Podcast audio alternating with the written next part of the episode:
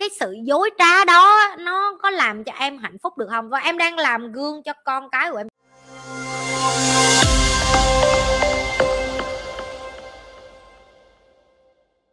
Tết năm nay em không có nhiều tiền và công việc cũng không suôn sẻ như mọi năm. Em thật sự không lo được cho vợ con và ông bà hai bên như mọi năm. Ba má kỳ vọng về em rất nhiều vì em từng có thu nhập ổn định. Em chưa biết có phải về quê như thế nào đây chị có thể cho lời khuyên không ạ? Chị không có cho em lời khuyên, nhưng mà chị sẽ kể cho em nghe những cái Tết của chị mà chị cảm thấy nó chưa bao giờ là Tết hết. Và đây là chị thiệt, đây là năm đầu tiên mà chị mua hoa, chị bỏ mua trái đồ này nọ, chị bỏ trong nhà luôn á. Tụi em mà coi video chị rồi em biết rồi, chị không có tin vô mấy cái ngày lễ này, cũng bởi vì lớn lên trong cuộc sống nghèo khó làm cho mình không có còn tin vô là mình cũng có thể có một cái Tết tử tế như người khác. Nhưng mà tin chị đi, tất cả mọi cái sự đau khổ nó đều qua hết. Chị còn nhớ một cái Tết công ty của chị ở Việt Nam, năm đó cuối năm khách không có chuyển tiền kiệu và chị không có tiền để về quê ăn Tết, nhưng mà chị trả lương hết và chị cho tiền thưởng hết nhân viên, và chị cũng không có tiền về quê nên chị ở trong phòng trọ một mình vậy đó. Và chị bị ngộ độc thuốc và chị ngất xỉu trong phòng đâu cả 10 ngày, tắt tiếng, không ăn được gì, uống nước cầu tiêu. Xong một ngày uống nước cầu tiêu tức là ta vặn vòi, ta uống không vậy đó, chứ ta không lết đi nổi luôn. Chị chỉ kể cho em nghe những cái Tết khổ nào mà chị nhớ nhất thôi, chứ còn Tết năm nào tao thấy tao cũng đi làm, mà không có Tết nào tao không đi làm hết. Và cái Tết gần nhất mà chị còn nhớ đó là trước Covid 2019, chị không biết tụi em nhớ không nữa. Đó là lúc chị vừa mới ly hôn xong. Nhà chị khô cằn, không có mũi gì hết. Ôm con khóc không à. Và đúng ngay Covid đập vô nữa, cho nên là con bị nhốt ở nhà với con nhiều hơn nữa. Và hoang mang và lo sợ và nhiều cái thứ đến nữa. Cuộc đời này á em, những cái gì tốt đẹp đến á, mình trân trọng ngay cái lúc đó thôi. Và tụi em bỏ lên vai của mình quá nhiều những cái mà em gọi là kỳ vọng của ba mẹ em. Xưa giờ em kiếm tiền nhiều. Em ơi, Covid đến nó không phải mình em đâu. Tất cả mọi người đều bị ảnh hưởng về công việc và tài chính hết. Và chị nghĩ cái khó nhất để cho tụi em phải làm, và tụi em phải làm, đó là trung thực với người nhà của em là năm nay con không có tiền. Tại vì cái mà em quen đó là em chỉ cho thôi. Em không bao giờ dám sống thiệt với em, là em nói với ba mẹ em là ba mẹ, con nói thiệt năm nay con không kiếm được tiền.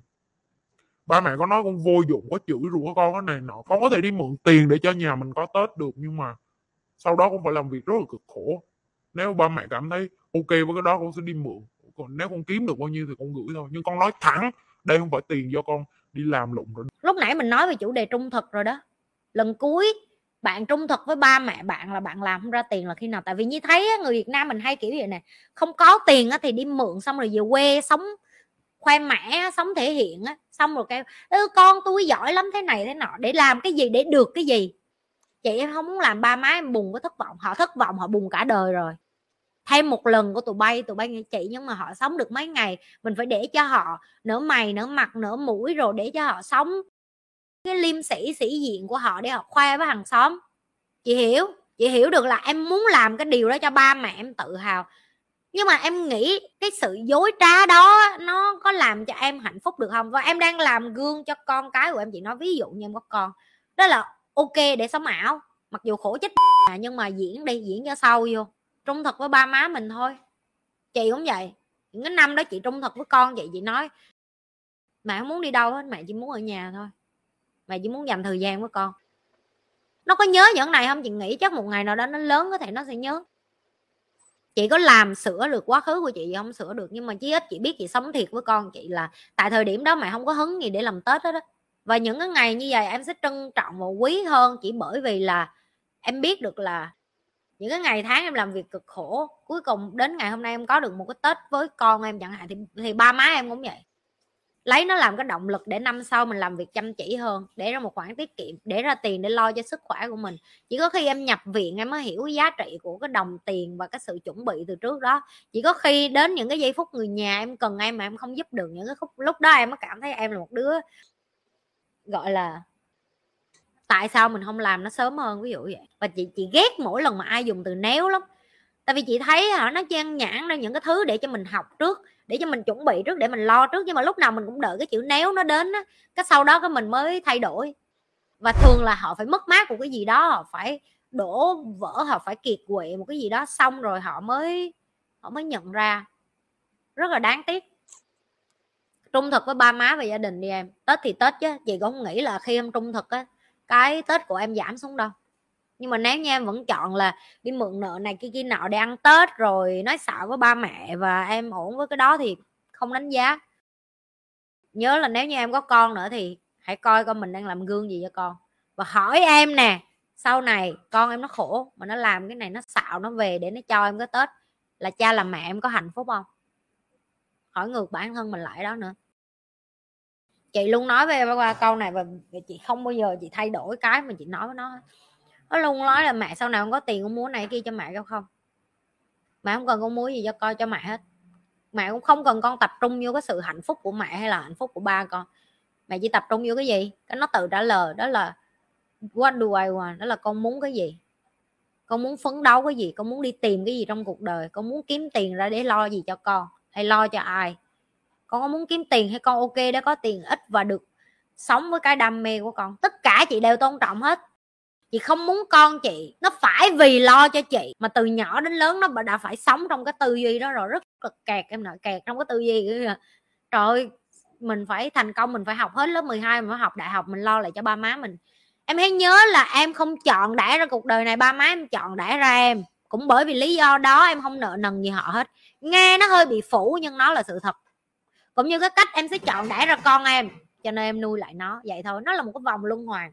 Chào chị, chào em cảm thấy mình dần không có cảm xúc gì với gia đình, không cảm nhận được tình yêu thương mà họ dành cho mình. Mặc dù có thể thấy nhưng không cảm nhận được họ thương mình, em cũng không cảm thấy xót xa khi thấy họ khóc đau lòng vì chuyện gì đó. Gia đình có người mất em cũng dửng dưng nhưng không có chuyện gì, em không biết phải làm sao với tình trạng này, chị có thể giúp em không ạ? Chị không giúp được em, chỉ có em mới giúp được em thôi. Đó là câu đầu tiên chị muốn nói cho tất cả những bạn đặt câu hỏi cho chị, đó là cái người duy nhất trong cuộc đời này thay đổi và cái người duy nhất trong cuộc đời này giúp được em đó là em. Cái chuyện chai sạn về cảm xúc hay là lì dần đi trong gia đình hay chai sạn nó là một cái điều rất là bình thường, nhất là với những cái bạn trẻ ở Việt Nam mình khi tụi em lớn lên ở một cái thời điểm khác với cái bậc tiền bối của em hay gọi là phụ huynh và gia đình của em. Thì khi mà em lớn lên bây giờ, em từ nhỏ đến lớn em được cảm nhận cái sự giả dối nhiều, cái sự yêu thương không có thiệt nhiều hay là trống vắng nhiều. Ba má em không thực sự quan tâm đến em, họ chỉ nói là tao đi làm tao nuôi mày, mày không có biết hả? Thiệt ra con nít nó không biết, như đã làm video rất là nhiều để nói về cái chuyện đó rồi. Con nít nó không có biết khi mà mình nói mình đi làm kiếm tiền để nuôi nó, và đó gọi là yêu thương đâu. Nít đối với nó yêu thương đó là phải là cảm nhận, nó phải cảm nhận được là ba má nó yêu thương nó như thế nào, mỗi ngày có nói yêu thương nó hay không, những cái ôm, những cái chăm sóc, những cái đó nó rất là quan trọng. Chị nghĩ cái người đầu tiên mà em cần phải giúp đó là em. Tao nói đến đây tụi bay sẽ kêu chị Nhi lại bắt em đi học khoa học, không phải là cái nơi mà làm cho chị giải quyết được tất cả các câu hỏi tại sao chị giỏi, tại sao chị có thể làm ra tiền, chị làm được rất nhiều tiền nhưng chị không hạnh phúc. Và chị nói cho em nghe luôn, trong lớp là em sẽ gặp bác sĩ, kỹ sư, doanh nhân, những cái người giàu trên thế giới, nhưng mà em nhìn họ u ám lắm, em nhìn họ miserable, tức là họ trầm cảm lắm. Để chứng minh một lần nữa là tiền nó không, nó là cái yếu tố làm cho nhiều thứ dễ dàng nhưng nó không làm cho em hạnh phúc hơn. Tụi em đi vô đó tụi em học được nhiều thứ hơn là chỉ là đi làm giàu và có tiền và là doanh nhân. Và quan trọng nhất, cái chị nghĩ cái quan trọng nhất đó là em hiểu được cái câu em vừa mới hỏi chị. Tại vì tất cả câu hỏi đi học em được trả lời hết. Em được trả lời hết là tại sao em lại không yêu thương gia đình em, tại sao em lại chai sạn cảm xúc, tại sao em không có một cảm xúc gì hết, tại sao em có cảm xúc với cái này em lại không có cảm xúc với cái khác, tại sao em lại dễ dàng tức giận, tại sao em dễ dàng bực tức, tại sao em nóng tính, tại sao em dễ nổi điên, tại sao em lại gắt gỏng, tại sao em kiểu như là đi ra đường em nhìn thấy một cái gì đó cái tự nhiên em chảy nước mắt. Tất cả những cái điều đó nó đều có cái lý do phía sau tại sao con người mình đã làm ra những cái react tức là cái phản ứng như vậy. Ba má em cũng là người bình thường thôi. Chúng ta từ nhỏ lớn bỏ ba má đội lên đầu như kiểu là hero, anh hùng á. Nhưng mà ba má mình cũng là người bình thường thôi em. Ba má mình cũng là người bình thường. Ba má mình cũng là người bình thường và đôi khi cho tới tầm thường. Và có những lúc em phải học để hiểu là tại sao em là người đầu tiên phải thay đổi cái cách em nhìn nhận về cái chuyện chai sạn, chai lì cảm xúc nó đến từ đâu và giải quyết nó như thế nào. Đừng có quên nhấn like, share và subscribe nha. Mê thì đừng có quên là nhấn dưới cái khung mô tả này nè. Tham gia Nhi Lê Foundation nè, tham gia Nhi Lê Team nè, đó, donate cũng vô đó luôn. Cái donate này là vô từ thiện á ngay, chứ không phải vô Nhi Lê ngay, đừng tưởng vô Nhi Lê ngay. Ai mà muốn học cá nhân với Nhi đường link cũng ở dưới luôn.